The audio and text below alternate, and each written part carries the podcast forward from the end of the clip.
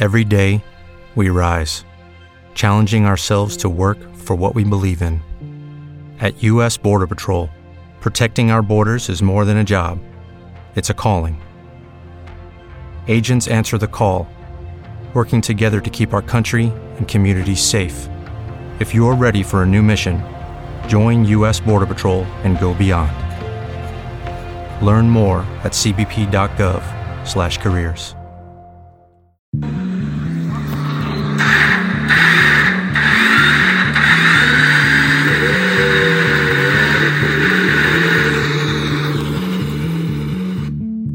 welcome to the Turn Four podcast. I am your co-host Dan Maldonado. If this is your first time listening, welcome.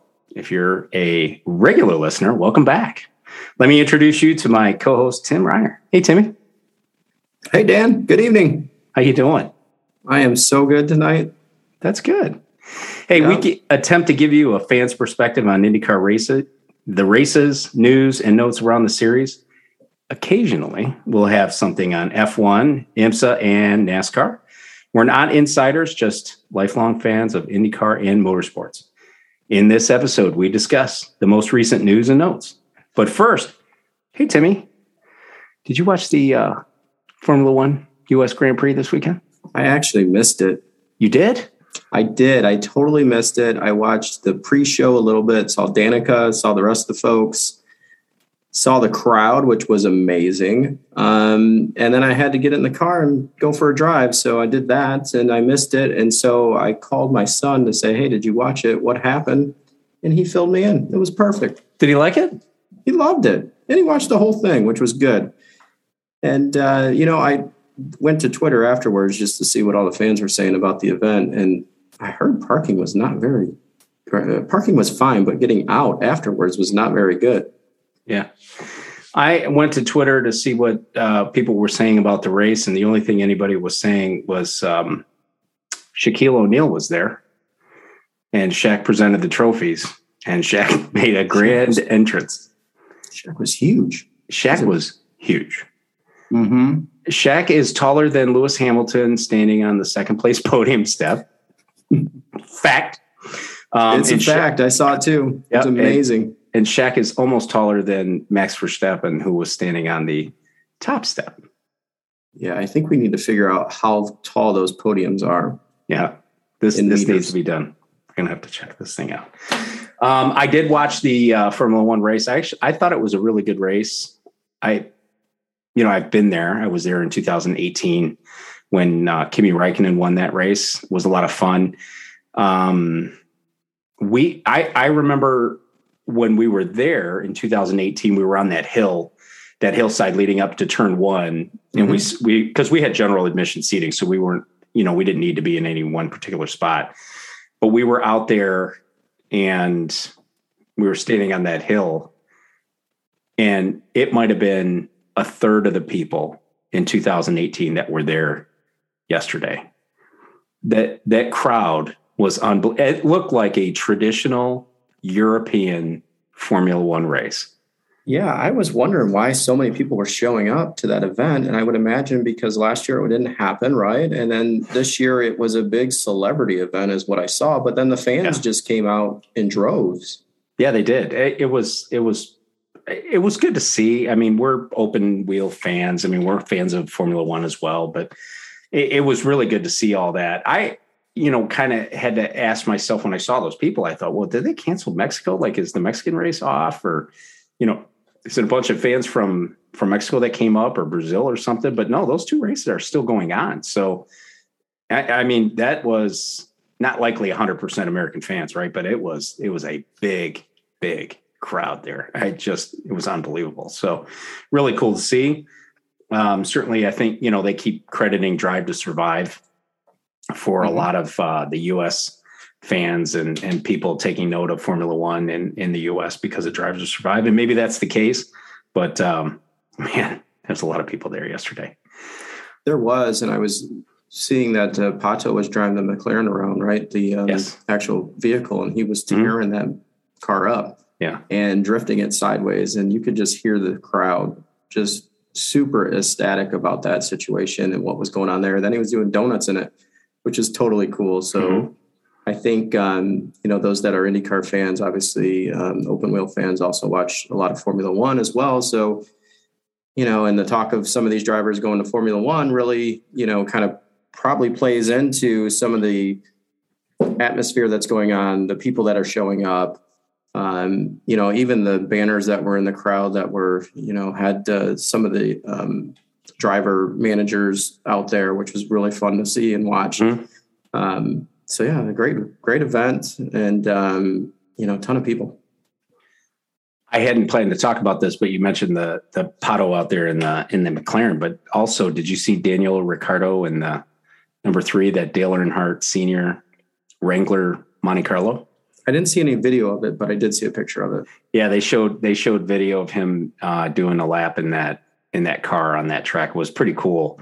Uh, it was pretty cool to see him because he, he's obviously he's a he's a fan of motorsport and and he he's he transcends you know nations here because he he was a big big hit in that car and he was out there running in that and it's just funny to to see him driving a traditional manual right h pattern shifter with a giant steering wheel and the open face helmet and and all that stuff so it was it was a lot of fun to see him do that so they they put on a really good show I, that whole production yesterday at, at us grand prix it was on abc it was it was it was well done i mean they they did a good job playing to the to the us fan base. Yeah, I think I think they did a great job. Uh, from what I heard in the pre-show, they did really good as well.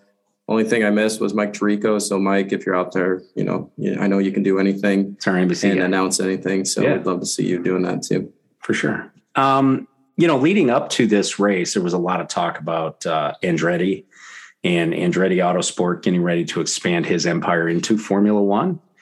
Uh, those that talk has has since gone quiet toward the uh, you know back half of last week, but um, it really seemed like that was about anyone could talk about, and certainly it was because Formula One was in Austin, so that's that's not uh, unusual, and there was a lot of excitement around that that race coming up.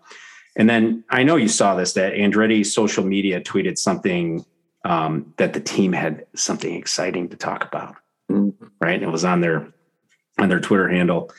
And you know everybody was in great anticipation of this on pins and needles.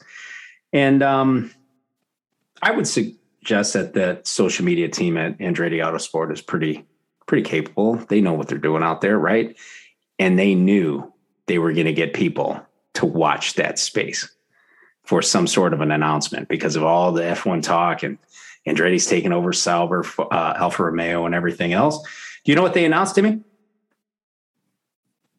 I do. Um, I do, and it had to do with Formula E. Yep, Avalanche, their new title sponsor uh, it, on their Formula E team. So, wah, wah. Um, I, I don't know anything about Avalanche, but welcome to Formula E, Avalanche. Yeah, welcome. I, I don't either, and I, I guess I need to do a little more research to figure out who they are and what they're doing. But they got a huge media splash by Team Andretti. So good for them. They played that well. Yeah. So they did. They did. They played that up well. Mm-hmm. So I, I, think the Avalanche people probably got, uh, you know, at least a good year's worth of, of buzz on that one announcement when it was, uh, you know, leading up to that. So good on them. Uh, I would say where there is smoke, there's fire. And I think that this rumor for Andretti Autosport taking over um, Alfa Romeo and, and just for future here on this this particular pod, I'm just going to say Sauber and Alfa Romeo kind of interchangeably. But nonetheless, I, I think um, this is about as smoky as it gets. I suspect this is going to happen. You know, when is the question? Mm-hmm. Um, but I, I certainly do expect this. Tim, is this good for Andretti and Andretti? For Andretti, yeah, absolutely. I think it's a super good move. Uh, they're in a lot of different uh, racing series and you know, it really allows them to maybe compete on the McLaren level, right? Of bringing F1 mm-hmm. drivers in. If you've got a team that's, um, you know, in F1 and you can move drivers from IndyCar to F1 or vice versa, whatever you want to do, I think it it's great for both series. Yeah, I, I agree with you. I, I, don't think I've used the word transcend uh, once in one of these podcasts since we've been doing it, let alone twice, but I'm going to say it again. The Andretti name transcends any particular series. it starts with Mario. Michael had a very successful career um, as an IndyCar driver, and you know has certainly lived up to the Andretti name. I think like the example that you give with McLaren, I think is is really the best one that could be out there because Bruce McLaren, who started this team decades and decades ago, this team continues to move on. We've always known the Andretti name, right? Who do you think you are, Mario Andretti? Driving like mm-hmm. that, you know, you always get these. There's kinda, songs written about right? it. Yes, everybody knows who they are. Yes, right? but Michael being able to do what he's been doing in motorsport and then being able to take it to the pinnacle of motorsport in F1, I think is generational. Even more so than what Mario and Aldo did for the name to begin with. Mm-hmm. I think Michael taking it into Formula One, and if he's able to to put this deal together and take over that team, that is generational for that name. Yeah, it's a great platform, a great way for them to continue on the legacy and build it even bigger than what it is today. Right. And uh, I think timing is right for something like this because, you know, there's a cost cap now. Uh, there's new cars coming in 22, uh, new engines coming in 23. And it sounds like they're going to dial that back a little bit. I don't want to say dumb it down, but they're going to dial back a little bit of that technology, it sounds like, to make it the cost of entry a little bit better. Um, so the cost of entry for engines, chassis development going to be a little less because they're not going to have all those appendages and things. I think this really is what makes it the best time for a privateer to enter Formula One. And that's certainly who he's going to be. He's not Mercedes. He's not Renault. He's not, no. right? He's not Honda. So he's, this is the best time, I think. So as you're talking, I'm thinking about this. Does this make two, potentially two American teams in Formula One? It does. Then that has to mean, in my opinion, that you're going to see American drivers in Formula One to what you have not seen in the past 20 years, whatever it's been. It's been a really long time, which is great because then they're also talking about F1 is having the race in Miami, right? That mm-hmm. one's sort of in the books. Now there's one, there's talk about having one in Las Vegas as well. It would make sense to have those three events if you have American drivers, even if you, even if you don't, but I think it just makes it that much more attractive if you've got three American drivers or three um, tracks in America and you have an American driver, one or two or whatever, whatever it is. I think it's it's perfect. Yeah, you you would have two American teams, so to speak, right? With Haas and and with Andretti. Haas doesn't have any American drivers, which is fine. They don't think they need them. Um, Andretti, it sounds like you know, and that's kind of the segue into our next topic, is it really sounds like it, that this deal with Sauber and Andretti is likely to come through one way or another. And it also sounds like uh, Michael will be leaving for Europe to race in Formula One with Colton as one of his drivers, which you know we, we don't know what's what's happening, right? We're not insiders. We say it right off the bat, and yeah, this is an IndyCar podcast, but we're we're going to talk a little bit about Formula One to start here. But if Michael takes off with Colton Herta, it kind of makes sense. I don't know. It does make sense for 22 because they only have one confirmed driver at Alfa right now, and that's Valtteri Bottas. So I know there's some super license stuff. I mean, we could do a whole podcast just on the super license deal and how that all gets calculated.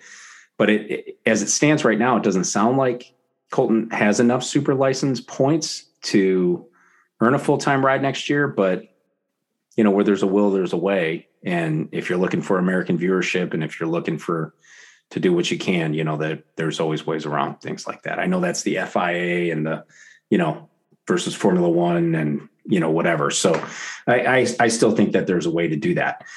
Um, similar to also what you're saying here, Pato O'Ward said in an interview that all drivers aspire to Formula One. And if they don't admit it, they're not being entirely truthful. I'm paraphrasing. You believe that? Tim? I do. I think it's it's what any open wheel driver wants to go to is Formula One at the end of the day. And I think if anybody tells you differently, I think they're lying. Right. Um, obviously, Colton's name most closely associated um, could be announced as a teammate for Bottas. because there is an opening there. Um, nonetheless, it seems like Colton would be moving with Andretti to Formula One if that happens. His career path was kind of moving along in that. I'm going to get to the Pato O'Ward part of this. So his career path was moving along in, in a European racing sense. Whatever happened, we don't know because he just showed up on the scene and he was Hertamania 2.0, and it was he was this cool kid with the hair and winning and you know the whole schmear. But um, also getting him a chance to to kind of go back and finish what he had started. I want to ask you this first before I get into the the Pato question. So, if you were advising Colton, would you advise him to take the Formula One race or stay in IndyCar and have a better than average chance at a championship in 22 or 23?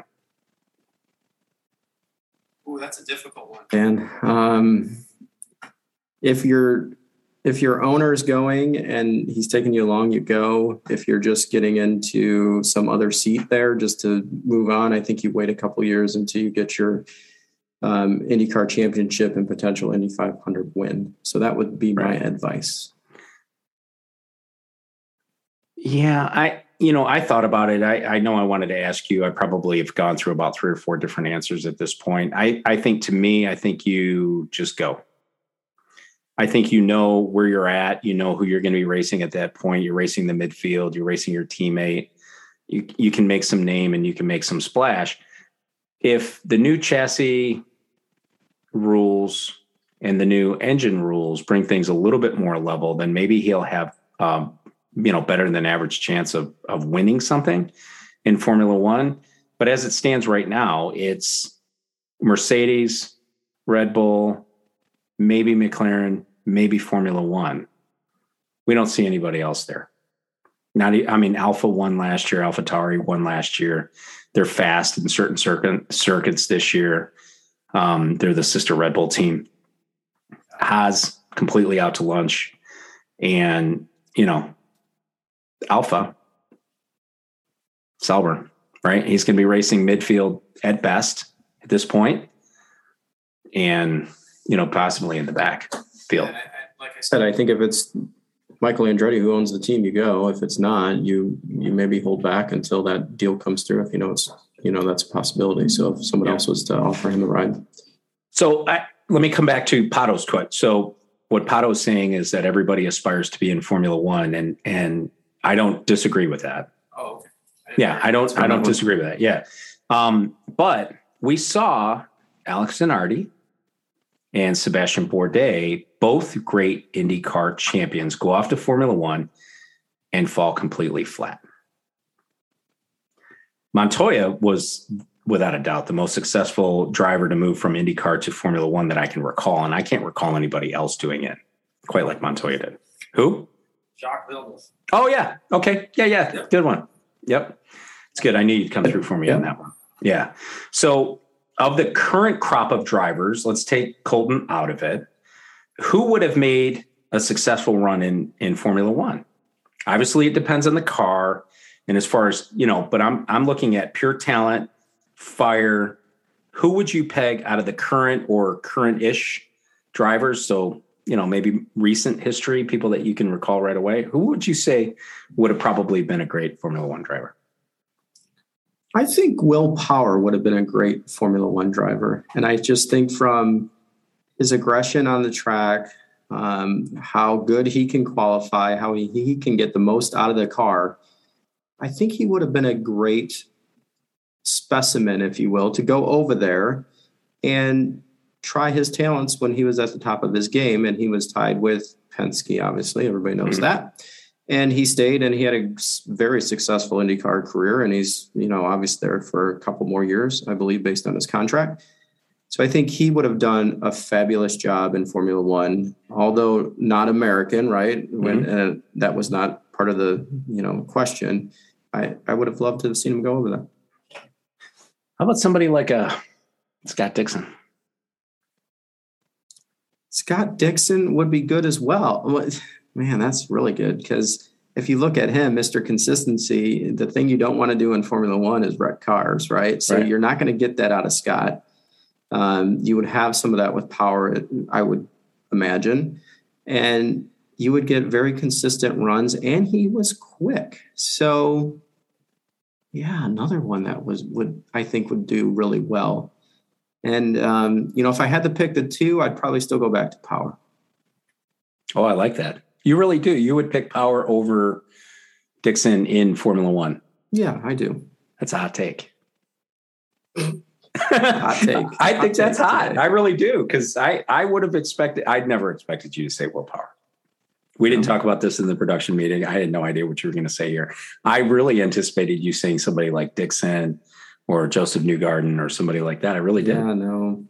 I, I just think um, going to that sort of um, environment to have a personality, and I know everything's kind of tampered down there in F1, but to have his personality and his car handling skills, I think he could have got everything out of any car you put him in. I, I, you know, I'm a I'm a big fan of Will Power. I think he's I think he's a great driver.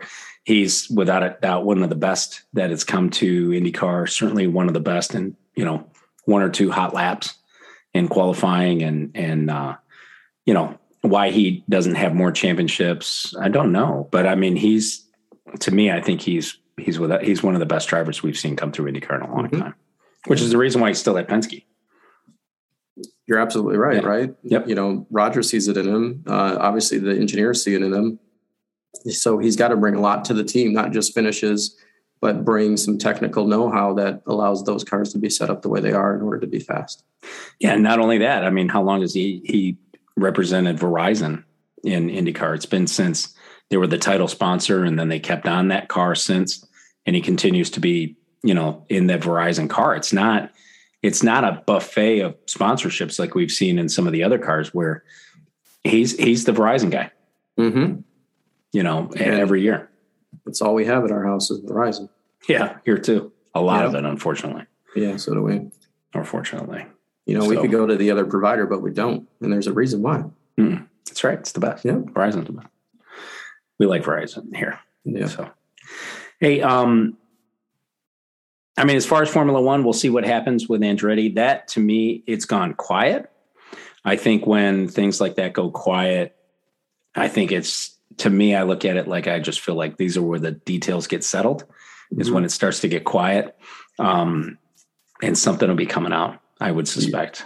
I, you know, it's very well that some of that, I'm sorry, Tim, I, I think at some of that though was a little too much chatter leading into USGP, into you know Sauber not really having an answer or not being able to say what's going on and and you know a little too many loose ends there before a lot of this word started started creeping out into media and and social media and traditional media sites and things so i think that they could they threw cold water on it by saying hey maybe not everybody's convinced on the Sauber side maybe the offer's not where it needs to be on the Sauber side right mm-hmm. so um, I think that's how you throw cold water on that and just say, dude, we're still negotiating this thing. Let's, you know, we're going to yeah. finish this off, but we can't have this much talk about this going on. So if and when this happens, right, that puts Andretti on a whole different level. Yeah. I just, you know, they've just, you know, gone on a crazy, crazy um, uh, trajectory to get to where they're at. But did you hear that and this is something that I saw in passing as I was, you know, scrolling or doing whatever I was doing. But did you hear that Tony George approached Michael Andretti prior to approaching Roger Penske to purchase the Indianapolis 500 and the series? I did not. I did not hear that. So if that rumor is true, and I'd have to check where I found it and all that, if they would have purchased that Team Andretti, like that, if that deal would have worked out or whatever was going on there, and then he would have also bought a Formula One team like that, would put them on a crazy, crazy platform to mm-hmm. be influential across all types of motorsports. Yeah. So I saw that. I don't know exactly where I where I saw it, but that was the talk that I saw. Yeah, it would have been a a motorsports empire, right? That nobody had had could equal. Mm-hmm. You know, that's Bernie Ecclestone sort of uh, you know, territory when it comes to that, right? It Yeah. would have put the Andretti's in a position in motorsports that would have been unparalleled by anybody. Send that to you, Dan, once I find it. Yeah, send it on.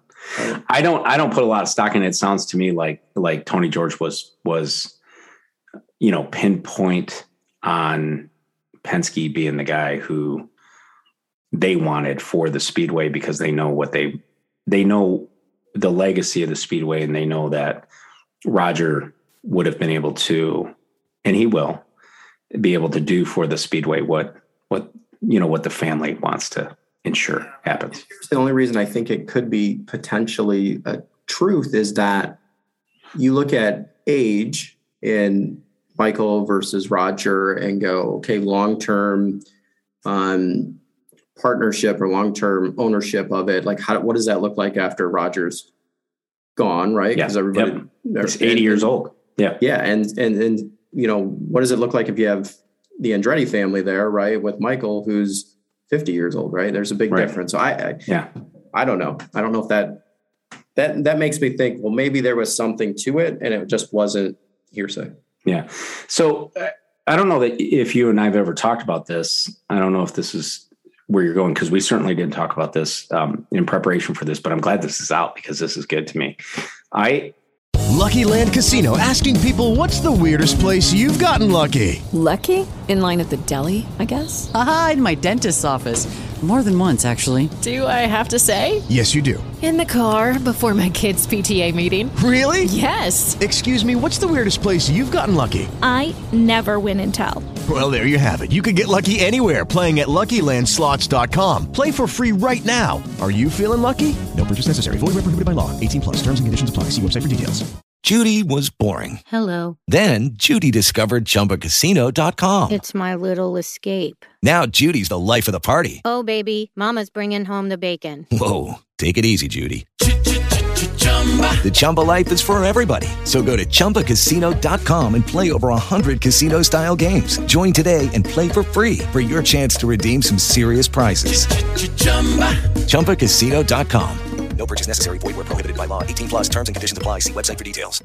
I have thought about that, right? As as Roger is in his 80s and he has big plans for the Indy, the Speedway and the series and he's been able to do a lot of really great things for the series over the last couple of years even amidst a pandemic. And I don't know if I've told you this. The one guy that I keep coming to, Well, we talked about this. One time, we did, right? And who did we I were, say? we were coming back. Oh, you said we did. I thought you said we did not. I think we I, I couldn't remember if we did or We not. did. we? We were on our way back from the Indy 500 this year. Okay. And who did I say? Tim, Do you remember? Wasn't no. it? It was For the not. team, yes. For, the, team. for the series and the speedway, like to take over Penske I forget then. Entertainment. Mhm. Chip Ganassi. You didn't tell me that. I would have remembered That's that. that's the one name I keep coming back to in my mind as as somebody who has the vision and the love and sort of woven into his DNA his own fabric to be able to do for the series and for the speedway what Roger would want done for that and do it in a way that Roger would do it right? Where it just says no this is what we're doing. This is it right? When he says let's go racing we're going racing and I think the only other guy who has that kind of gravitas is Chip Ganassi. Tim Cindric's a great guy. I think he can run Penske Racing forever, right? Until he until he doesn't want to do it anymore. But but being the you know the one guy at the top of this who answers to nobody, who just says when I say it's time to go racing, we go racing. I think it's Chip Ganassi. That's a that's a hot take.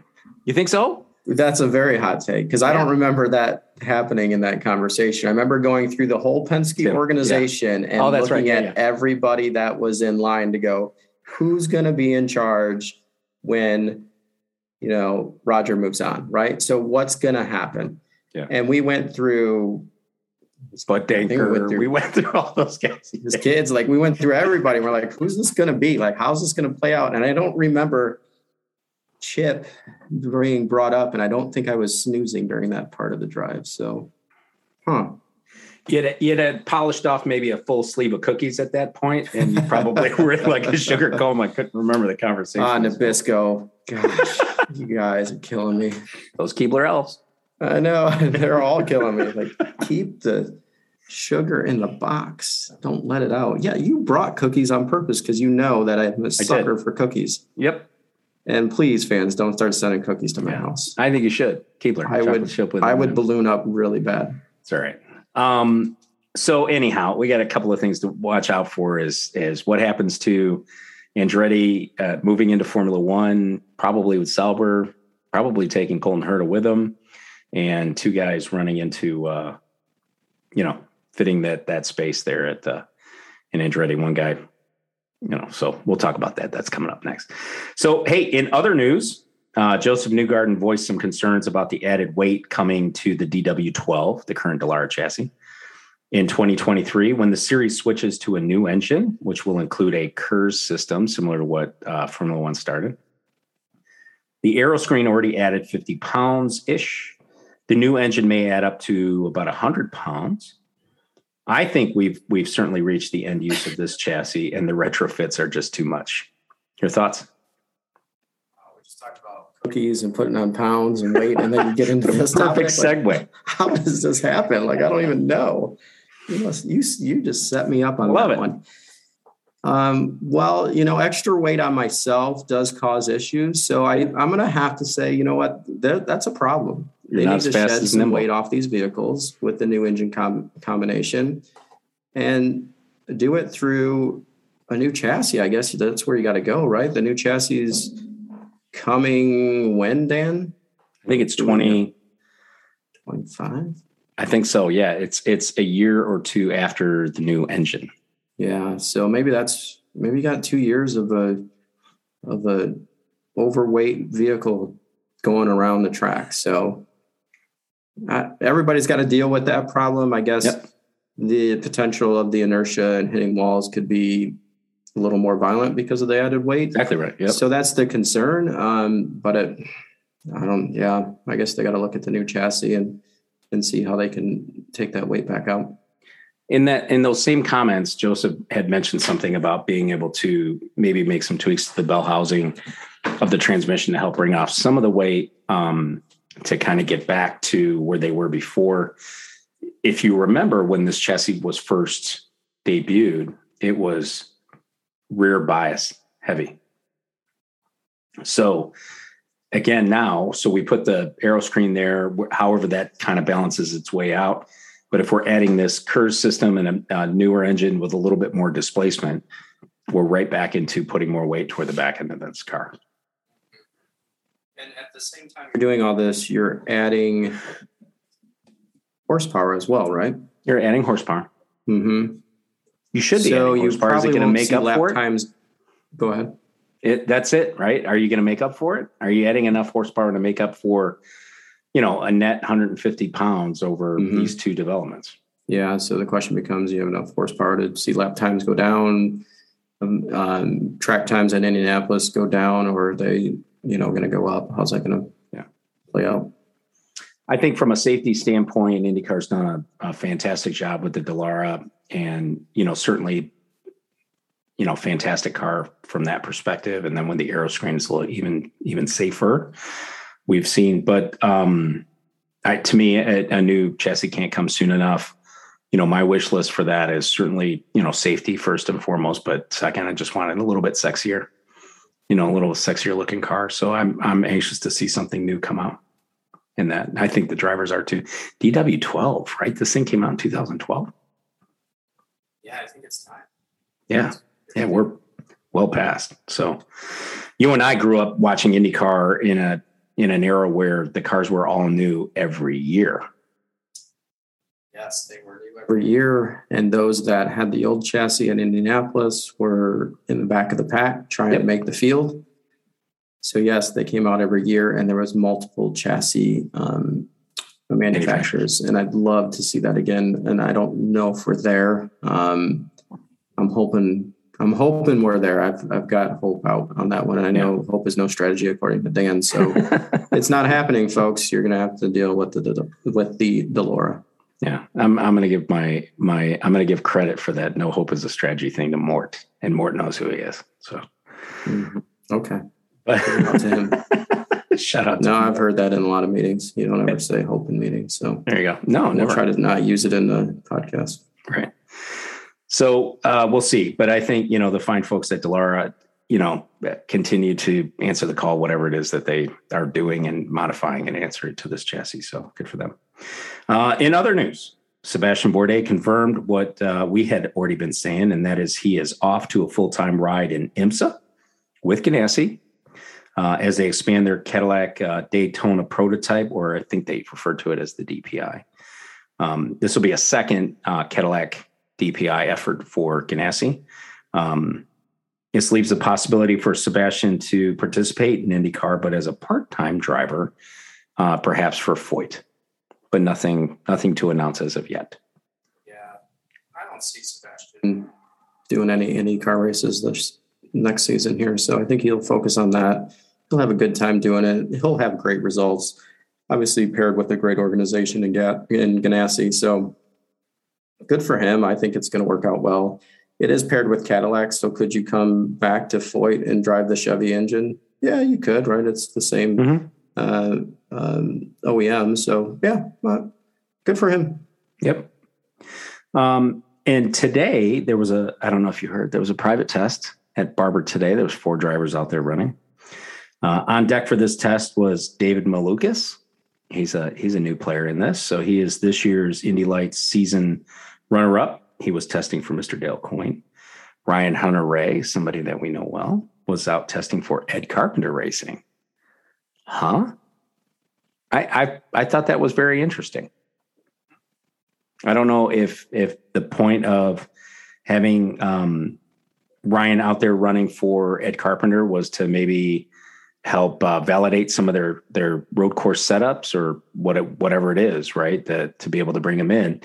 It's from a Honda team to a Chevy team, so it'd be interesting to know what his what kind of feedback he had going there too certainly rumors that that Ryan could be in play for a drive at Ed Carpenter Racing. I don't know if that's the case. I don't know if that's a good move. You know, I don't make those decisions. I don't own the team. I didn't hear you. You're not booking that. He's going to. I'm not Carpenter Racing. No. I'm not. No, I'm not. I'm not. Um, I think it's Conor Daly. If if uh, Air Force stays and Air Force wants Conor Daly, I think it's Conor Daly's ride. Uh, Kyle Kirkwood and Devlin DeFrancesco were the uh, third and fourth drivers out there testing today. Again, testing for Andretti. This is their second test. Um, I still think it's very interesting that Andretti has these two guys testing.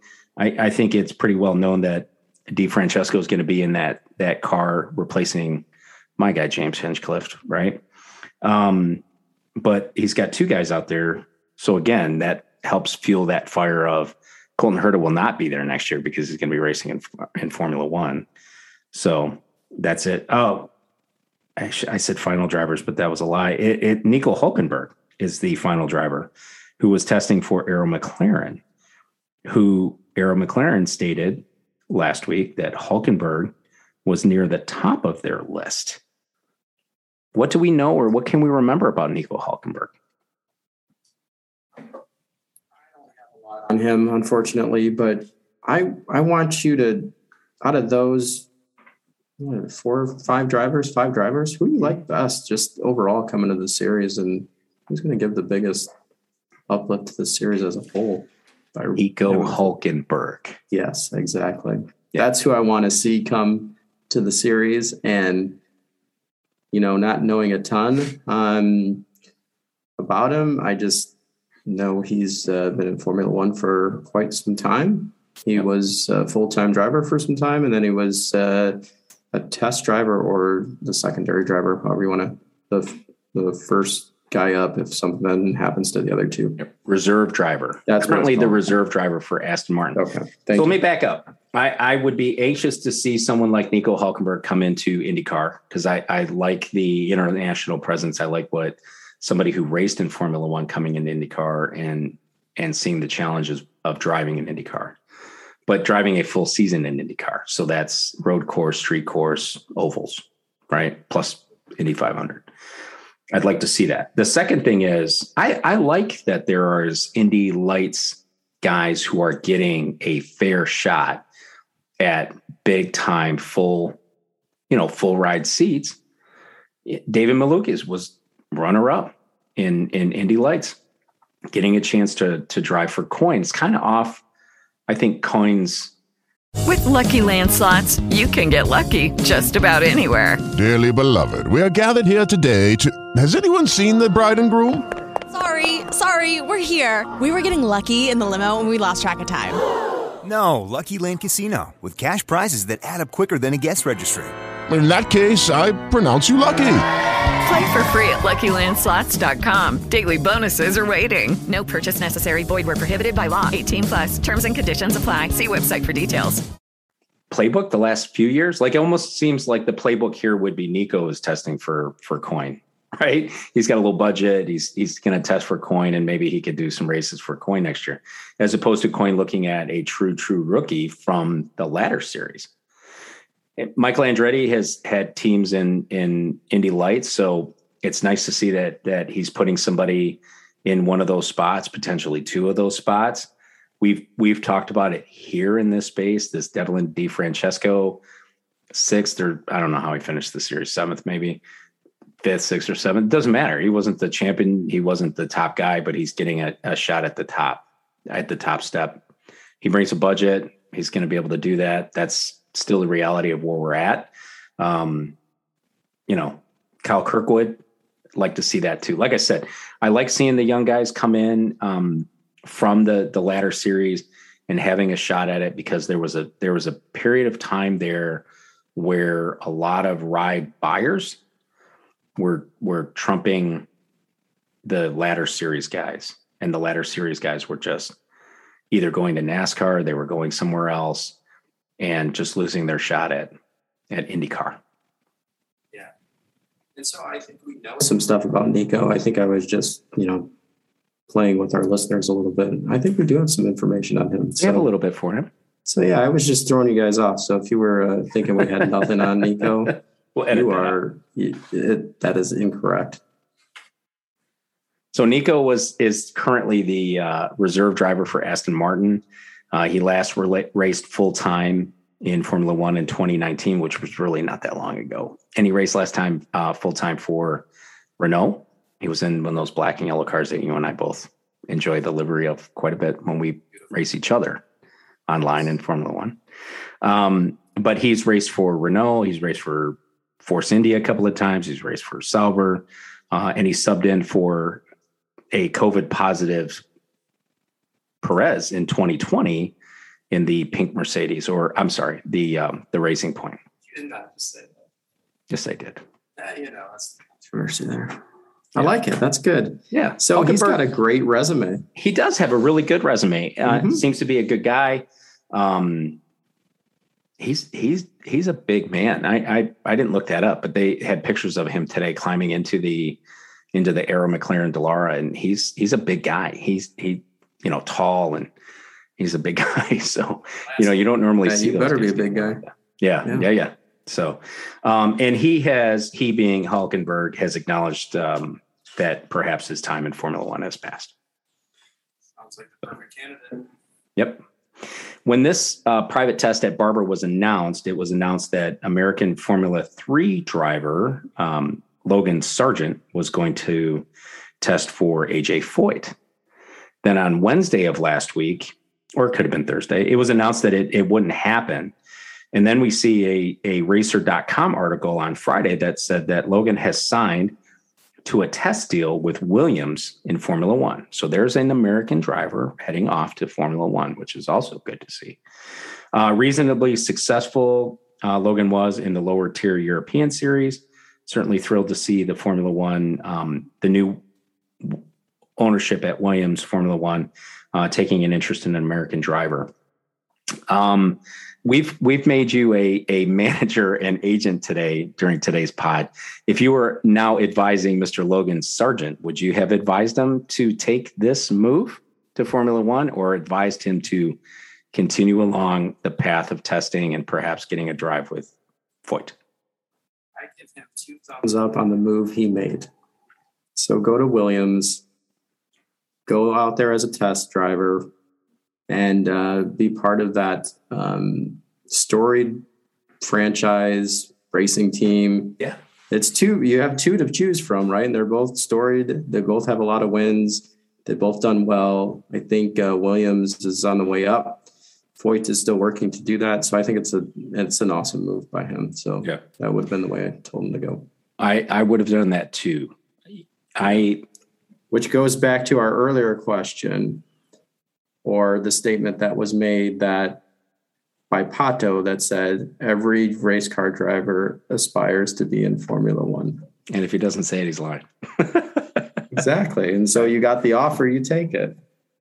And and you know what? I think I think he's getting on with Williams at the right time because they are they are starting to have a bit of a resurgence. Yeah. They have some new blood there. They've got new ownership there. They've got a new investment of cash. And I, you know, I'm always kind of, I, you know, I don't particularly seek out change, but I don't mind change. I'm not change averse. And I think that that's part of where Williams Formula One is, or where they were under the Williams family. They had taken it about as far as they could. And I think they were still beholden to a time. And I think they were unwilling or perhaps unable to look outside the box in some ways and do things a little bit differently. Where Dorilton Capital is coming in and they're looking at it from a fresh perspective of what can we do? A, they're investing in this thing. Where can they get their return? Because that's what that's about. And second, what can we do to help get this team back on its winning ways?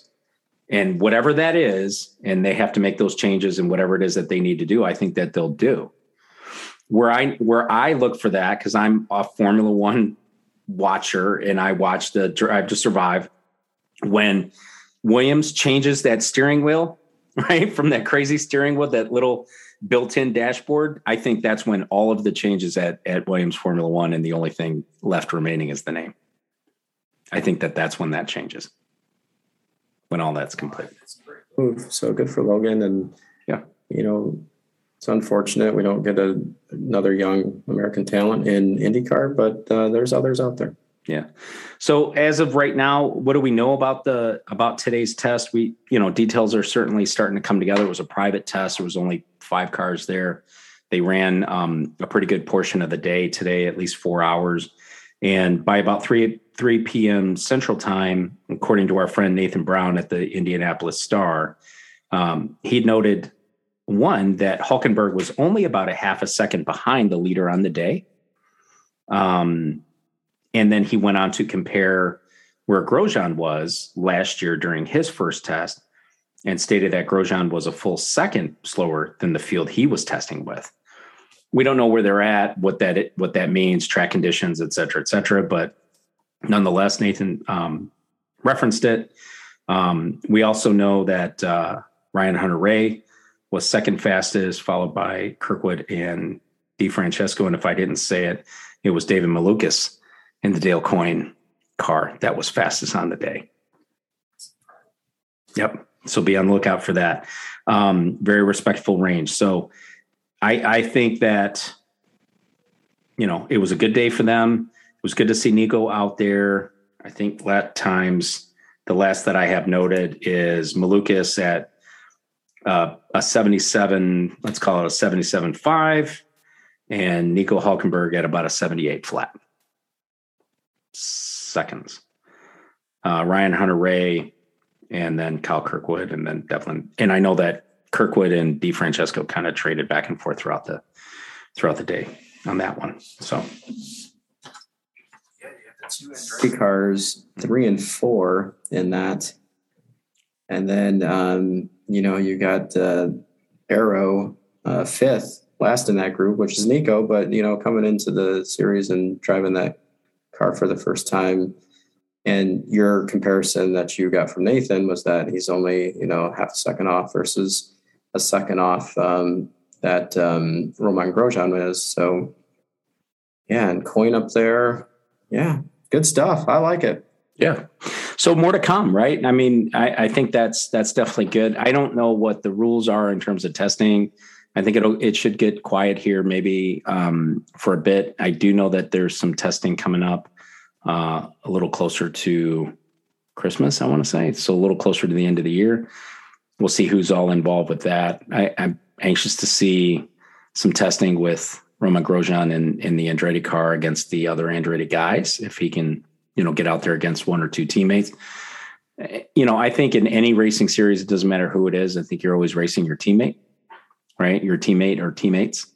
And if it because essentially you should be in equally prepared cars with you know equal resources and things. So I, i'm anxious to see what how Romain does you know against a, a colton herta or um, you know an alexander rossi i mean the rookies are whichever rookie it is it be you know the rookie but we'll see how that how that all shakes out, and I'm anxious to see that. So, how about you?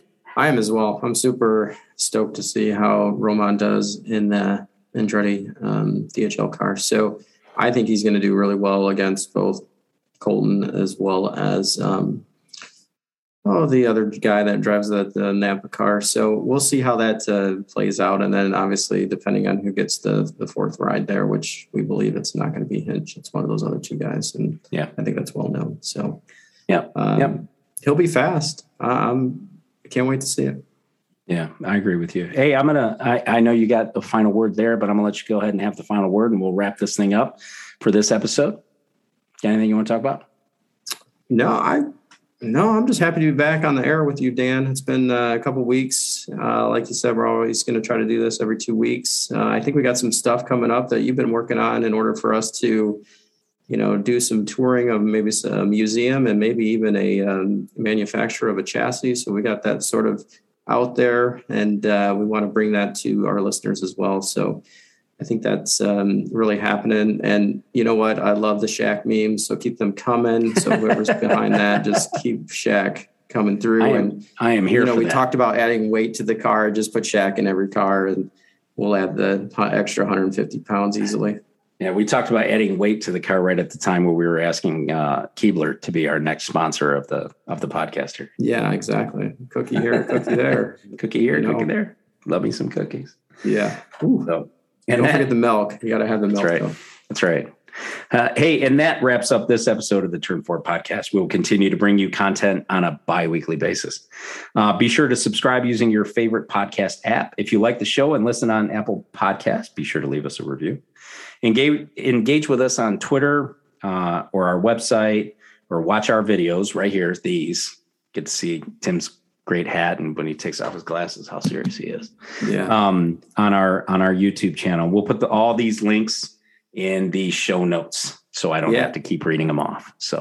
Exactly. And if you uh if you do watch the the video this time you, we're the most dressed up we've ever been for our podcast today. That's right. what's going on so i know we're all duded up. We're suits today for some reason done. so well before we sign off, uh, you know, along that same line, I am looking forward to the Jack Harvey uh, Hy-Vee merch. And I did put out a request to Ray Hall Letterman on Twitter. I have not gotten a response on that one, but I am more than willing, more than able to wear the Hy-Vee shirts, the Jack Harvey shirt or hat and or both during any or all of our podcasts. For an entire year, he's promised.